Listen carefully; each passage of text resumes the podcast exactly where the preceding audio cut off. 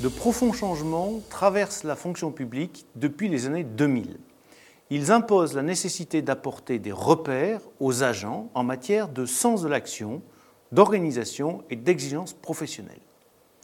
Contrairement au secteur privé qui a dû s'adapter de façon continue, la fonction publique a connu une rupture brutale. Recherche d'efficience, que ce soit la productivité, la réactivité, la flexibilité, exigence sensiblement accrue en matière de qualité de service de la part des usagers.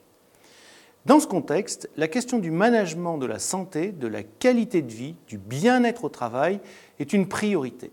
L'articulation des questions de travail, de son organisation et de ses modalités d'exécution avec les besoins de performance globale sont indispensables pour repenser les organisations publiques. C'est l'objet de cet ouvrage collectif qui réunit des contributions de praticiens, d'experts dans le domaine, DRH, proviseurs, capitaines de vaisseau, directeur régional des finances publiques, directrice générale de CEPAM, directeur général des services, et des meilleurs chercheurs sur le sujet, qu'ils soient gestionnaires, économistes, juristes ou psychiatres. Précisons ici que le bien-être au travail ne se réduit pas à la prévention de la sécurité et de la santé au travail, accord du 20 novembre 2009 pour les trois fonctions publiques, ni à la lutte contre les risques psychosociaux, protocole d'accord du 22 octobre 2013. Mais il intègre la qualité de l'adéquation entre les missions et les moyens, l'anticipation des modifications organisationnelles, par-delà l'obligation de résultats en matière de santé et de sécurité. Bien-être au travail et santé au travail sont de parfaits synonymes. La définition de l'Organisation mondiale de la santé, l'OMS, qui date de 1946, est très claire sur ce point. La santé, ce n'est pas une absence de maladie, mais un état complet de bien-être physique, mental et social.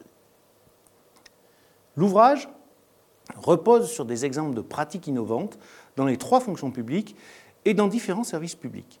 Ainsi, l'ouvrage débute par huit cas pratiques très différents. À partir de ces huit cas, plusieurs contributions managériales peuvent être identifiées. Elles peuvent se décliner de différentes manières en interrogeant la nature même du travail.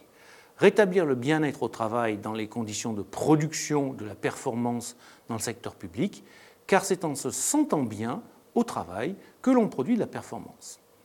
Oser expérimenter des nouvelles pratiques, mieux clarifier les rôles, redonner des marges d'action, renforcer les espaces de discussion et le sens de l'action pour aller vers une performance globale. Renforcer les collectifs de travail, le soutien social, la dimension collaborative, la reconnaissance dans le respect des valeurs de service public.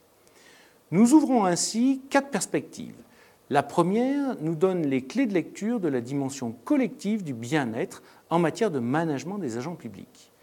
La seconde nous alerte sur la nécessité d'intégrer le passé et le futur pour construire un rapport au temps présent qui optimise la perception du bien-être des agents. La troisième nous guide pour développer des stratégies d'ajustement afin d'apaiser les tensions de rôle et le stress des agents. Enfin, la dernière nous incite à regarder autrement les liens entre la performance globale et le bien-être. En résumé, notre intention consiste à démontrer par l'exemple et par la conceptualisation que la composante intrinsèque de la performance globale de nos services publics est le bien-être des agents, aussi bien en matière d'efficience que de qualité de service. Je vous remercie.